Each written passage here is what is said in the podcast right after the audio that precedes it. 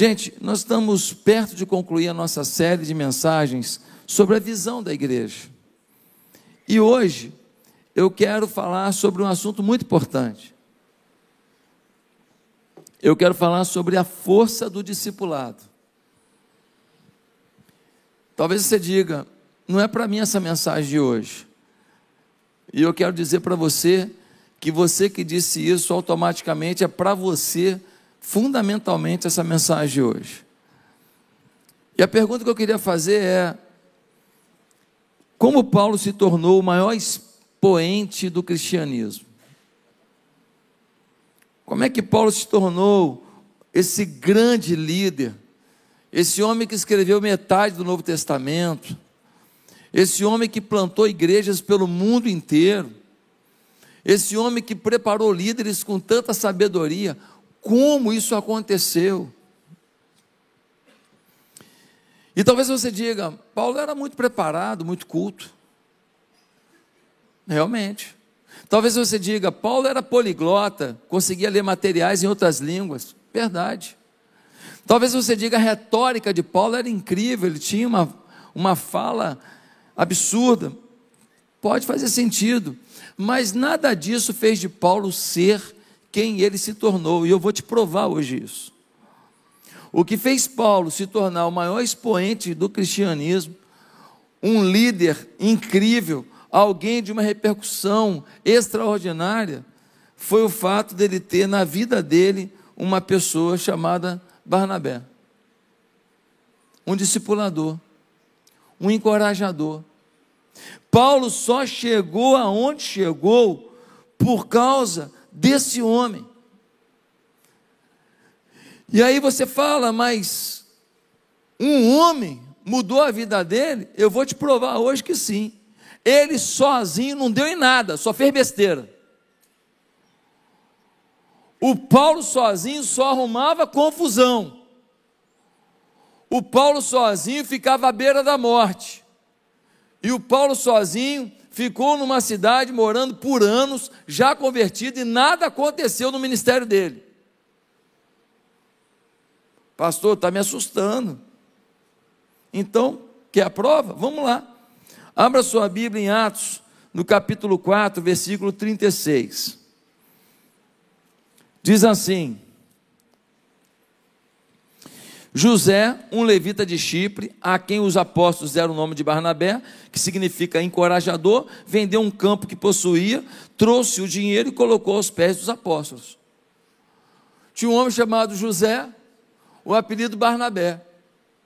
Por que Barnabé? Porque Barna, Bar é filho.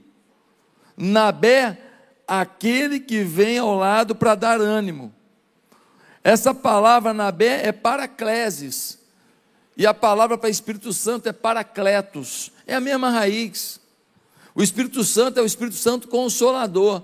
O Barnabé tinha uma vida que as pessoas viam Barnabé como um consolador. Por isso o apelido. Esse aí é o cara que consola, esse aí é o cara que abençoa, esse aí é o cara que ajuda, esse é o cara que motiva os outros. Esse homem encontra com Saulo.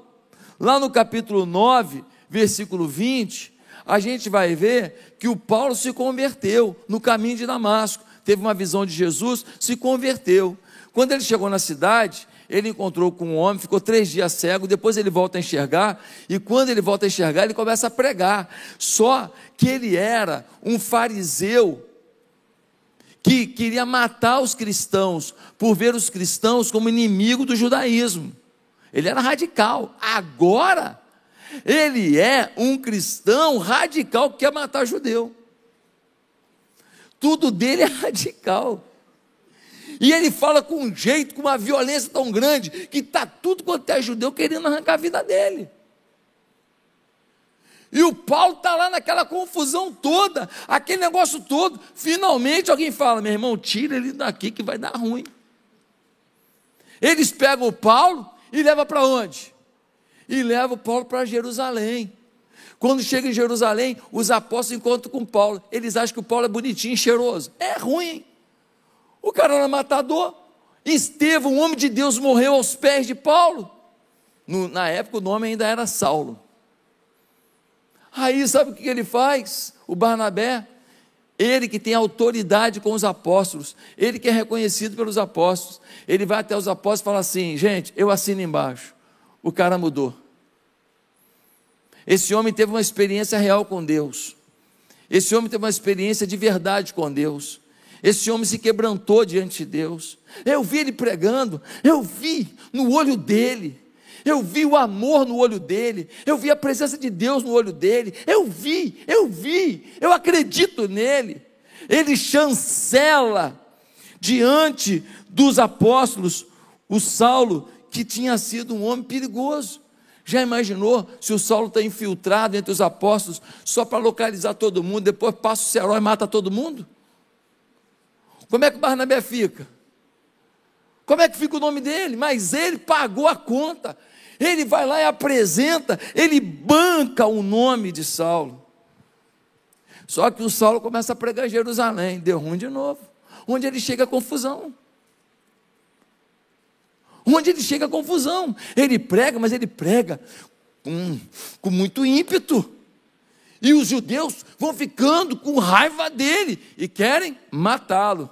Aí os apóstolos falam: gente, vamos tirar o cara daqui, senão ele vai morrer. Eles pegam o Paulo e mandam o Paulo para onde? Para a terra dele, para Tarso. Eles vão até Cesareia de Filipos. Cesareia de Filipos é um porto marítimo. Lá tem um, tem um palácio de Herodes, as ruínas estão lá. Eu estou saindo dia 10 com a caravana para Israel. Quem quiser ir comigo, tem vaga ainda. Você vai ver lá o palácio de Herodes. Pastor, não dá para pagar. Eu sei, às vezes não dá, mas se se planejar, consegue. Muita gente humilde já foi comigo. É planejamento. Procura saber. Vai nas minhas meus stories lá, vê qual é o telefone, liga e procura saber. Cesareia de Marítima. Ele vai lá, pega um, um barco e vai para onde? Ele vai para Tarso.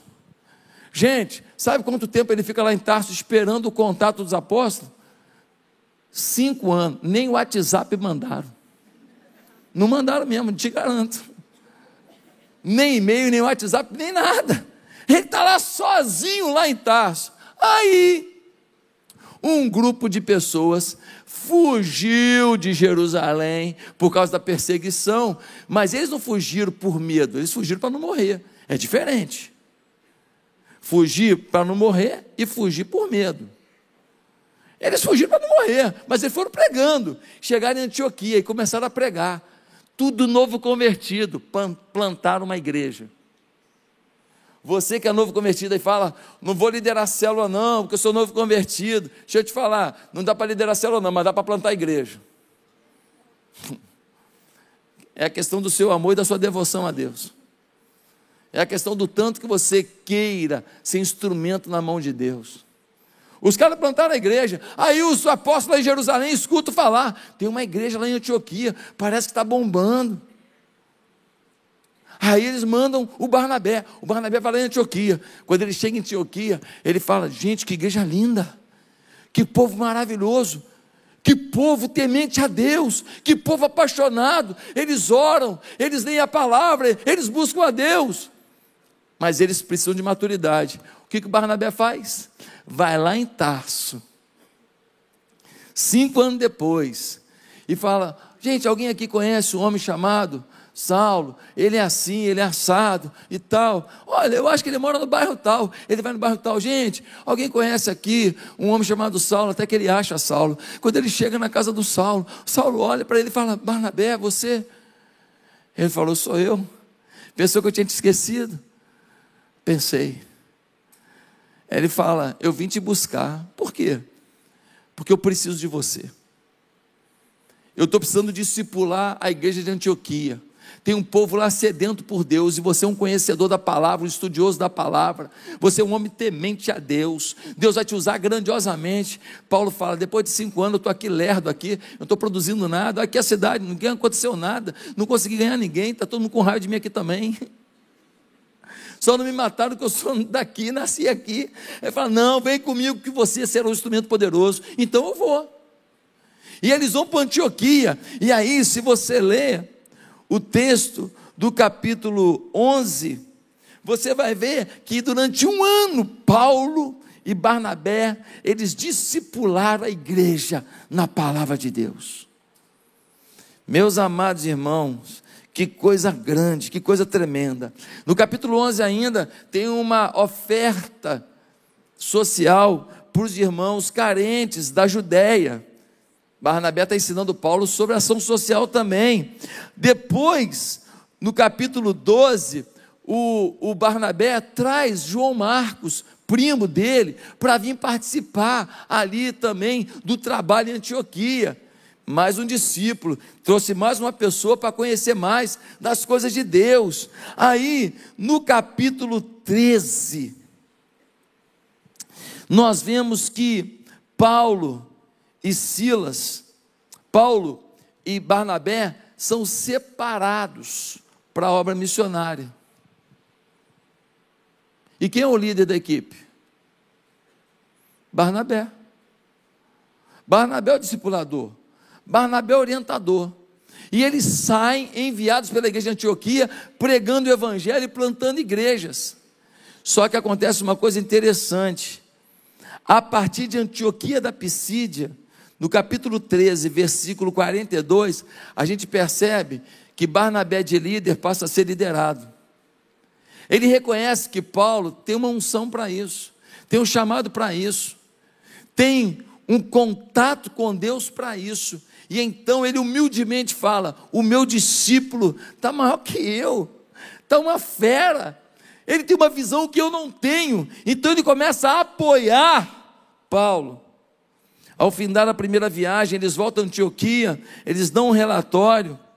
Então, ele segue com Paulo para Jerusalém, porque tem uma controvérsia lá, se quem se converte tem que seguir os rituais judaicos. E aí o Barnabé vai com Paulo, chega lá, ele toma a frente, ele começa a falar, poupa o Paulo, ele está preocupado o discípulo dele não se expor, não se magoar, ele mesmo expõe as situações e o Paulo só vem complementando. E o fim daquela reunião com os apóstolos é super legal, mas acontece um episódio interessante. Um deles, o João Marcos, que estava na viagem missionária, esta nova viagem missionária, ele abandona a viagem. E quando ele abandona a viagem missionária, o Paulo é um dominante nível 100, amigo. O Paulo é o seguinte: ele é um rompedor. Ele não para, ele vai furando a pedreira, furando a pedreira. Cá tem as pedras que eu estou furando a pedreira, porque ele tem esse chamado. E quando João Marcos decepciona e sai do time que estava plantando igreja, ele fica muito decepcionado. O Barnabé também ficou. Só que aí, quando eles vão fazer uma segunda viagem, aí o Barnabé fala para o Paulo: Paulo, Vamos chamar o João Marcos de volta. Paulo falou o quê? O que, você acha? Necatibiriba. Quem conhece Necatibiriba? 56, 80. Gente, Paulo fala, mas nem por um decreto, amigo. O cara vacilão, mimizento, no meio da batalha, a gente enfrentando as hostes de Satanás, plantando igreja, o miserável vai embora, deixa a gente na mão, agora eu vou chamar de volta. Aí o Barnabé fala: Mas Paulo, a gente precisa reconciliar ele com a gente, ele merece a segunda chance, ele se arrependeu. Paulo falou: Querido, eu não vou com ele, eu vou com gente que está afim de pagar o preço, não com gente que dá para trás. Aí o Barnabé se separa do Paulo. O discipulador que agora auxilia o, o discípulo, que agora o discípulo que lidera a viagem missionária, ele vai e se separa, e ele vai cuidar de João Marcos. Mas acontece uma coisa maravilhosa, sabe o que acontece? Lá na frente, o Paulo manda um recado para o Barnabé, dizendo: Barnabé, eu soube que você restaurou João Marcos, e eu soube que ele está uma benção. Dá para você trazer ele para me ajudar na obra? Eu preciso dele. Gente, não dá para contar a história de Paulo sem contar a história de Barnabé. Não dá para contar a história de Barnabé sem contar a história de Paulo. Quem está entendendo? As histórias estão entrelaçadas. O sucesso de um está entrelaçado com o sucesso do outro. A glória de Deus na vida de um está ligada à glória de Deus na vida do outro. Eu te pergunto agora, as primeiras perguntas que eu fiz: quem seria Paulo sem Barnabé? Um diamante bruto que nunca foi lapidado. Quem foi Paulo depois de Barnabé? Um diamante bruto que foi lapidado. E o brilho dele chegou a todo mundo e nos alcança ainda hoje. Tem muita gente aqui que é um diamante bruto. Mas você é que nem aquele testemunho da irmã Luana. Luana? É Luana? Que a Luana deu aqui. Você é orgulhoso. Você tem tanto tempo de igreja, você tem tanto tempo aqui, você tem tanto tempo de vida cristã, você já liderou coisa na igreja, você já foi da equipe de louvor, você foi da equipe de recepção, já ajudou a dar curso na igreja, que você acha que você já está lapidado, você não está. Você tem um brilho que você ainda não deu. Você tem um valor que você ainda não atingiu. Você tem uma glória que você ainda não revelou. Você tem um milagre que você ainda não transformou. Por quê? Porque você é orgulhoso.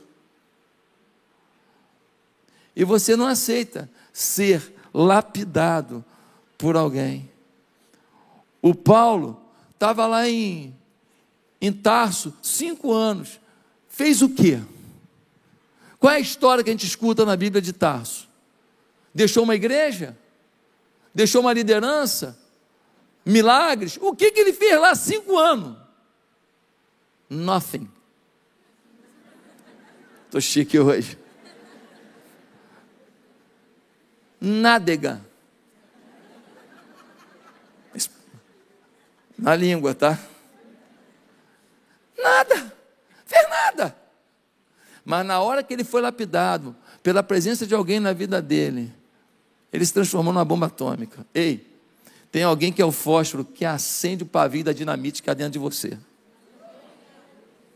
O cara pode ser um fósforozinho, você rejeita. Isso é só um fósforo? Eu sou uma baita dinamite, sim, mas só explode se tiver o fósforo. Quem pegou essa? Quem anotou essa? Ei, Nádia.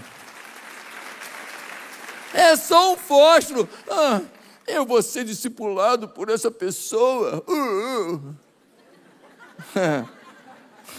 Eu você? É! Ele é um fósforozinho. E você é uma dinamite. Mas você não vai explodir nunca. Por quê? Porque você é tão vaidoso que você não consegue reconhecer que você precisa de um fósforo. Esse fósforo é justamente o que você não tem. Meus amados irmãos, Barnabé foi um homem muito usado por Deus para encorajar novos crentes e líderes a prosseguirem no caminho do Senhor. Se não fosse Barnabé, haveria o Paulo que conhecemos? Não haveria. Estamos aqui diante da força do discipulado. E eu queria te perguntar, pastor, como que eu posso viver a força do discipulado? Três coisas são necessárias. Primeira coisa, você precisa de desprendimento. Tem coisas que você está agarrado nelas, que elas não te possibilitam ser alguém que viva a força do discipulado. O primeiro desprendimento é dos bens.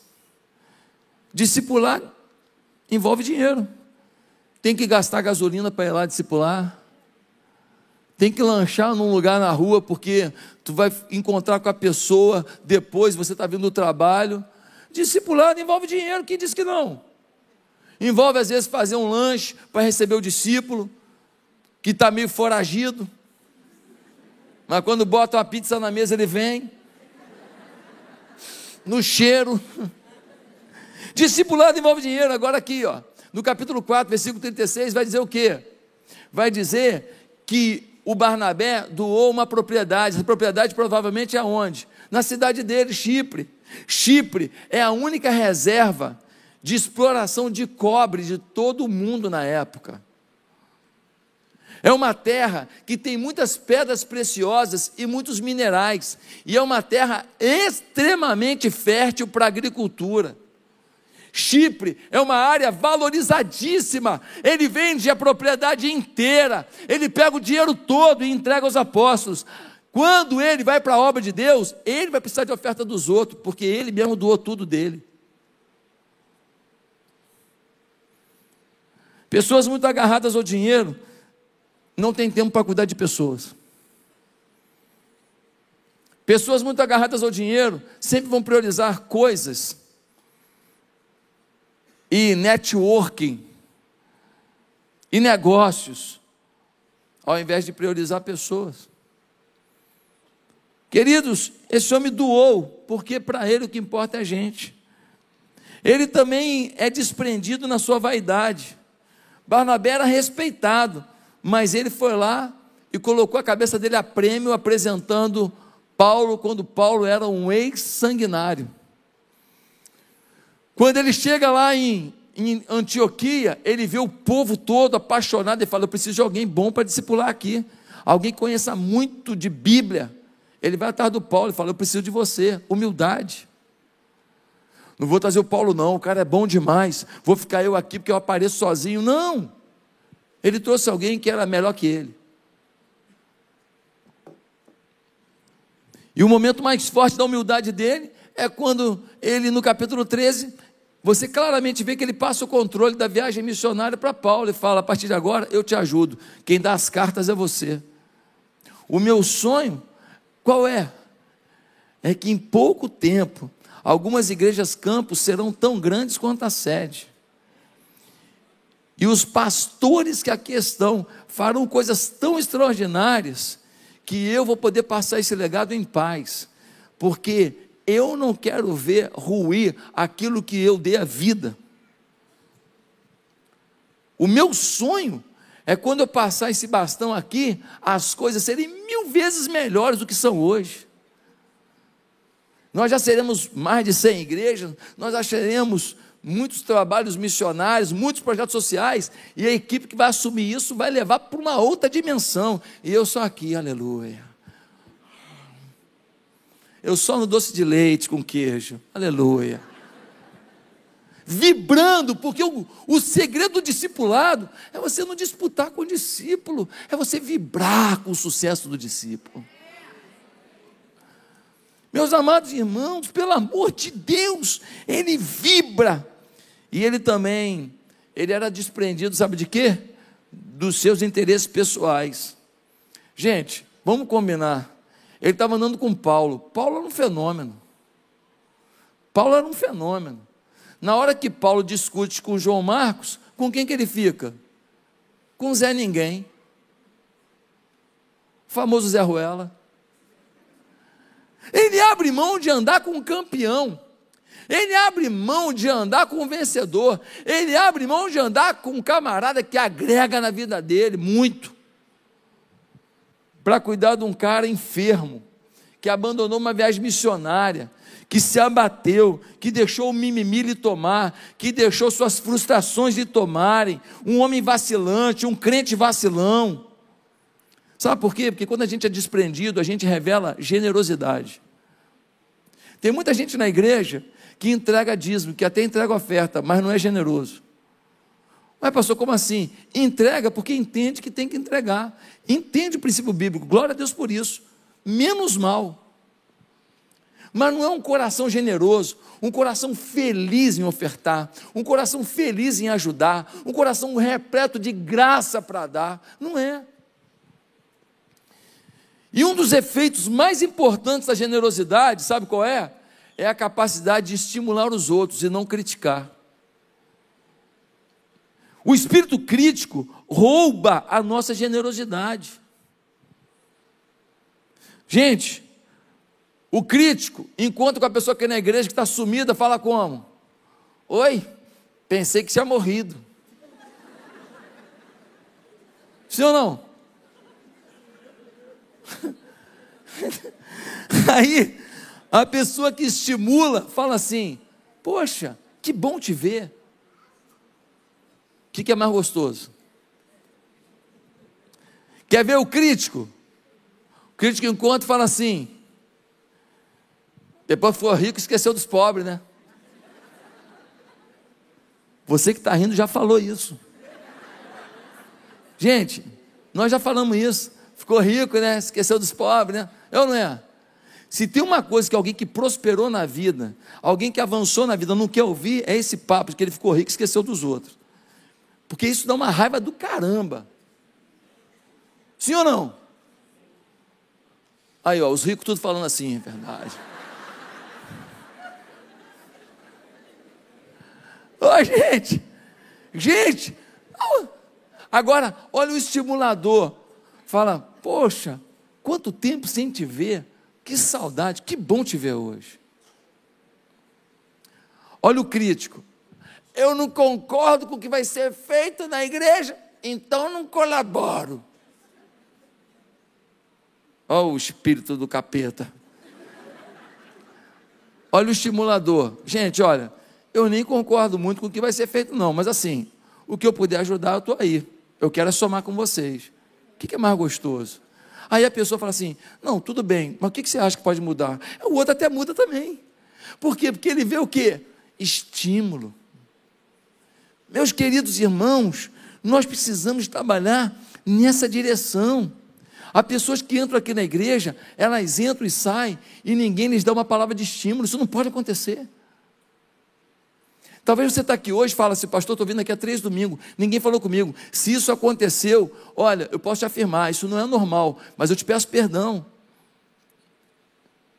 Mas eu queria pedir em nome de Jesus que todos nós fôssemos palavra de estímulo para quem está ao nosso redor. Encontrou com gente aqui, entrando na igreja, saindo da igreja, lá na, no restaurante, lá na livraria. Gente, pelo amor de Deus, encontrou ministra, encontrou abençoa, encontrou dá estímulo. Opa, boa noite, que bom te ver aqui. Deus abençoe, que alegria. Que essa palavra de hoje seja rema na tua vida, seja forte na tua vida e tal. Nós temos que ter palavra profética o tempo inteiro. Nós somos uma comunidade profética. Nós temos que derramar isso um sobre o outro o tempo inteiro. Eu posso contar com você para isso? Isso muda a cidade, isso muda um país. Mas em segundo lugar, se a gente quer viver a força do discipulado, você precisa investir nas pessoas com fé, de que não há limite para o que Deus possa fazer na vida delas.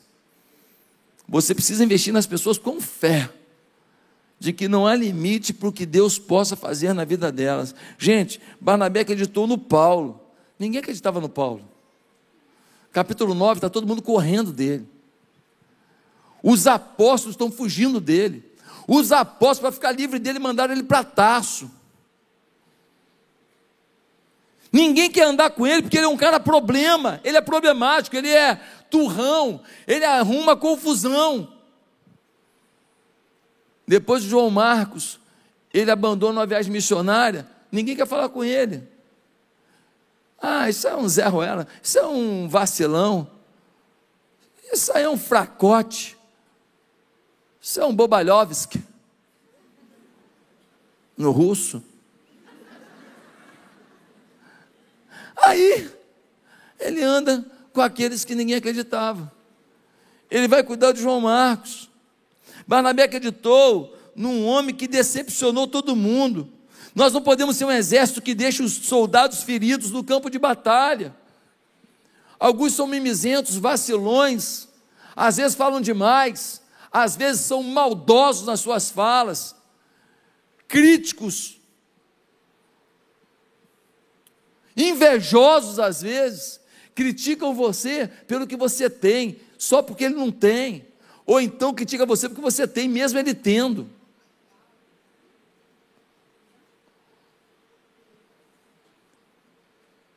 Ele pode falar o que ele quiser, fazer o que ele quiser. Se você falar uma coisinha, pronta, já julga você. Olha aí, ó, a vaidade. Meus amados irmãos, ele investe em gente complicada, investiu num Paulo culto, investiu num Marcos fraco, descompromissado. Paulo reconhece que Barnabé é um cara que não desiste de ninguém. Por quê? Porque ele é um homem do bem.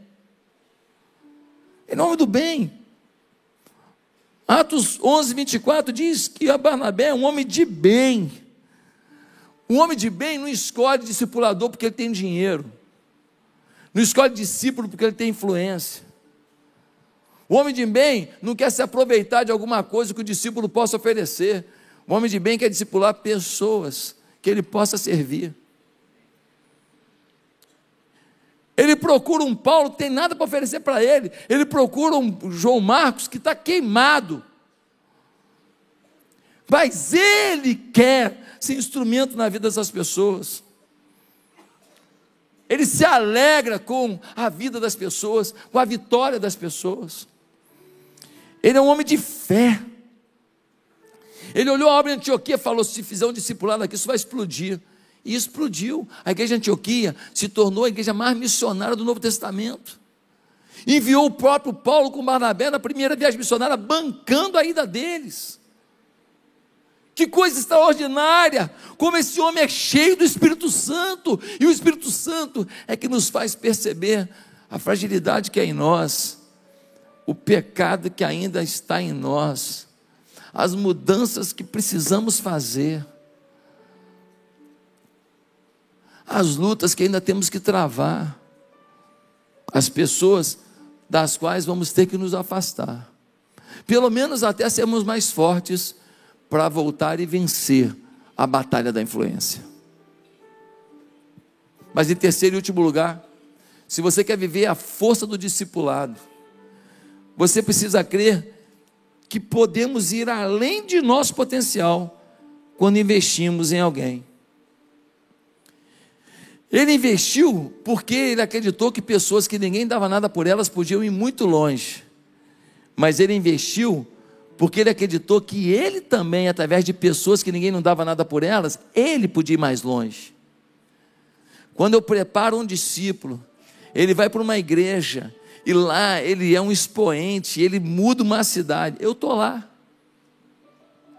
Quando você discipula uma pessoa na célula, e essa pessoa daqui a pouco vira um líder de célula, e o casamento estava destroçado, e agora o casamento está restaurado, você está lá. Quando você discipula bem uma pessoa, e essa pessoa está discipulando três pessoas, com muito amor, com muito carinho, com muita dedicação, você está lá. O galardão da vida dessa pessoa tem um percentual, de alguma maneira cai alguma coisa na tua conta. Porque Deus sabe que aquela pessoa só está brilhando para Jesus porque você brilhou na vida dela. O que diz a Bíblia? Que não é em vão nada que a gente faz para o Senhor. Sabe o que a Bíblia está dizendo? Que Deus contabiliza cada detalhe da tua atitude. Por isso que a Bíblia diz que quando você dá um copo d'água para alguém que está com sede, Deus está vendo e Deus está contabilizando um copo d'água, algo tão banal, algo tão simples, um copo d'água. Mas Deus falava, um copo d'água.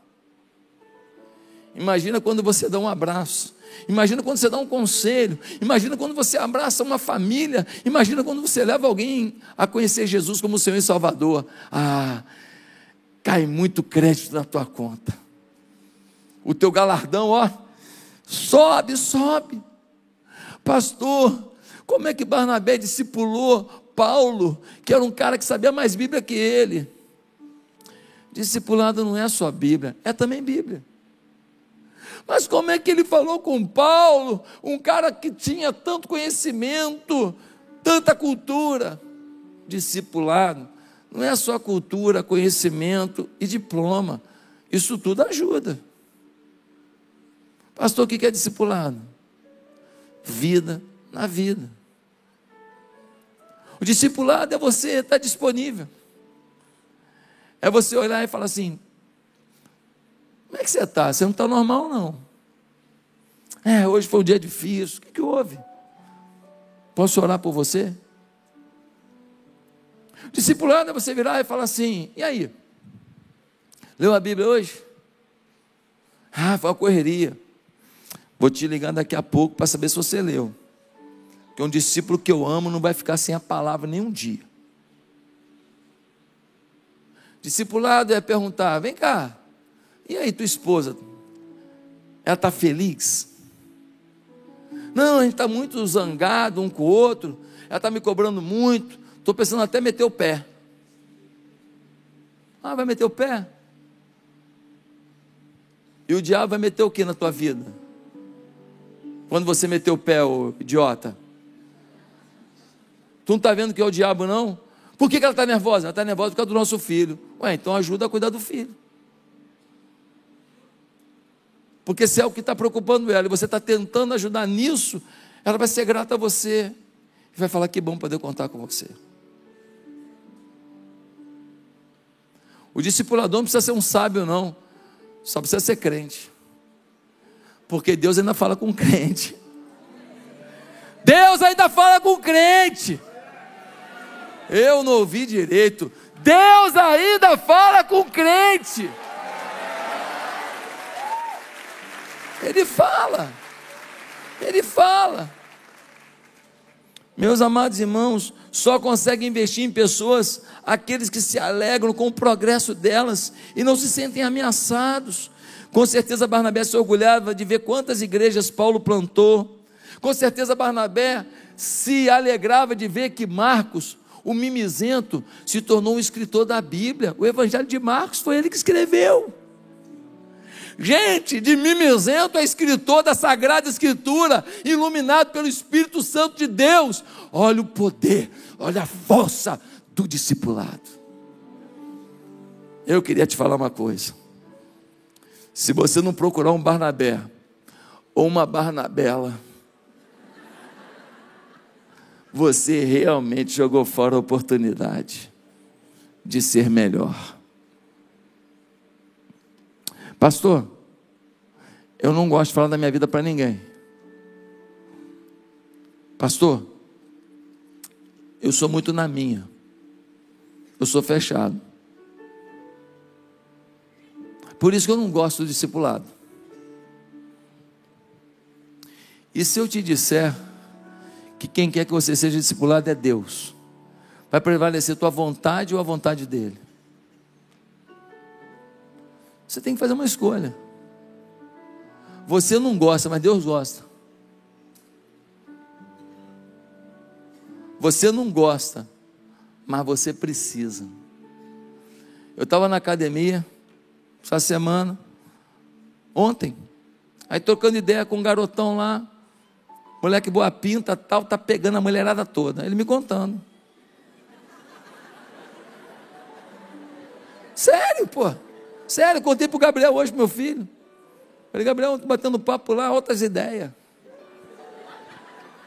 E o moleque contando, tá pegando todo mundo, pá, tal, não sei o que lá, que é isso, tal. E eu tô indo pro carnaval agora, hoje, pá, pá, pá, e me contando. E eu tô ouvindo. Lá pelas tantas, eu falei assim, ô fulano, deixa eu te falar um negócio aqui.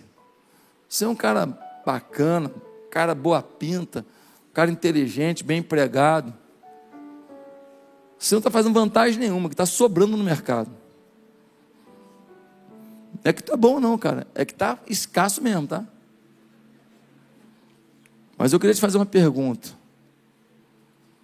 Com essa vida que você está levando,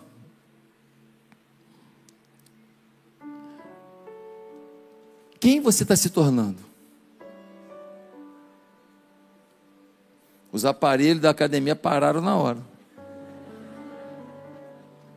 Eu falei, cara, tu está pegando todo mundo, beleza.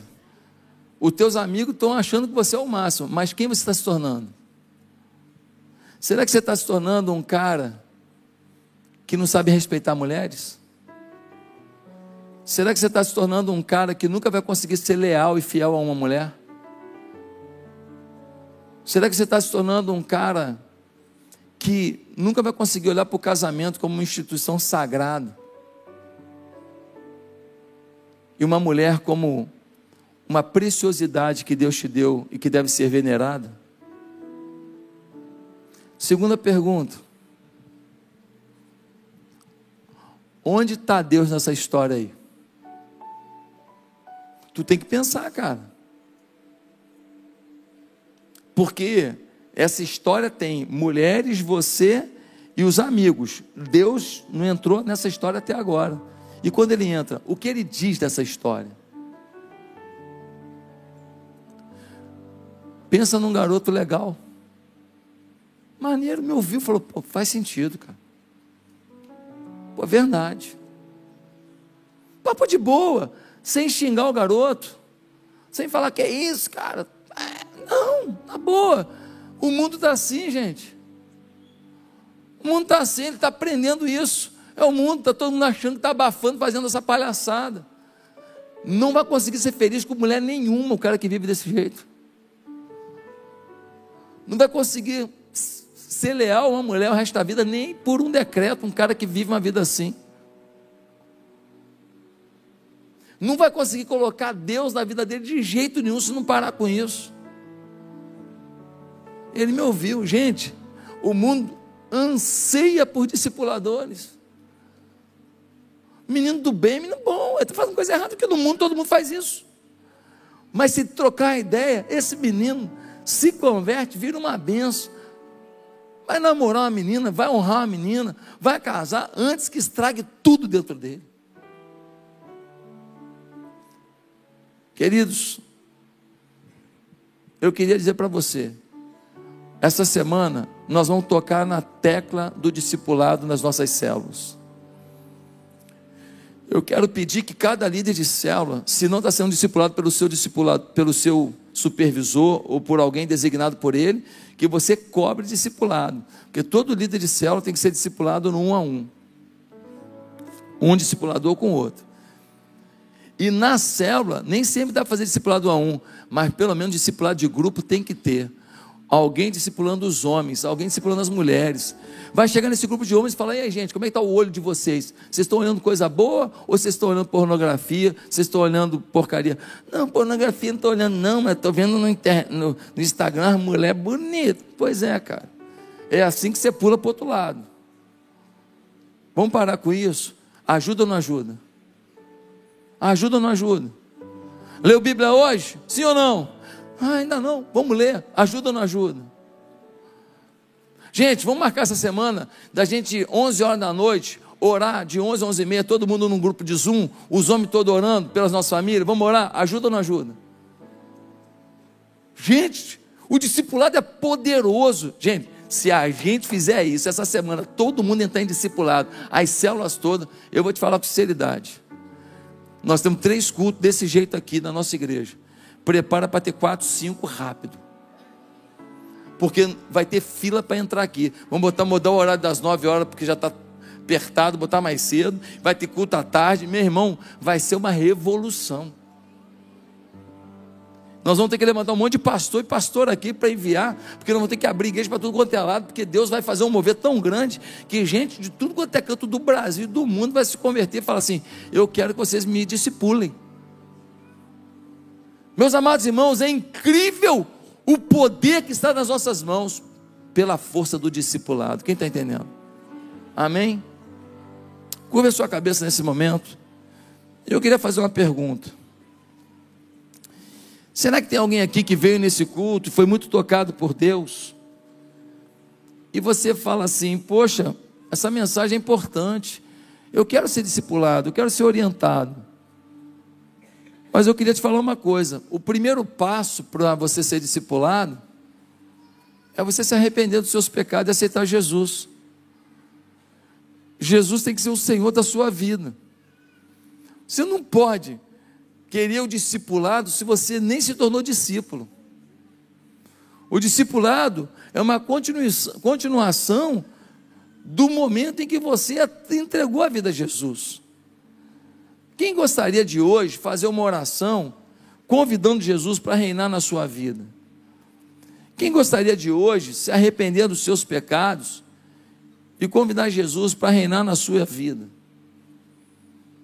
Se você quer ser um discípulo de Jesus, começar uma caminhada de discipulado e ter a felicidade que Cristo tem para você, aonde você está, você da internet também, você na internet também, se quer começar uma nova caminhada com Jesus, repete comigo essa simples oração. Diga assim: está todo mundo orando por você. Repete comigo, diga assim: Santo Deus, muito obrigado por esse culto. Eu queria te pedir que o Senhor tocasse na minha vida, que o Senhor mudasse a minha história. Eu quero ser um discípulo de Jesus como Barnabé, um homem de Deus. Faz algo novo na minha vida, Pai. É no nome de Jesus que eu oro. Com perdão dos meus pecados e pedindo a vida eterna. Pedindo que o Espírito Santo reine na minha vida. E é no nome de Cristo que eu oro. Amém.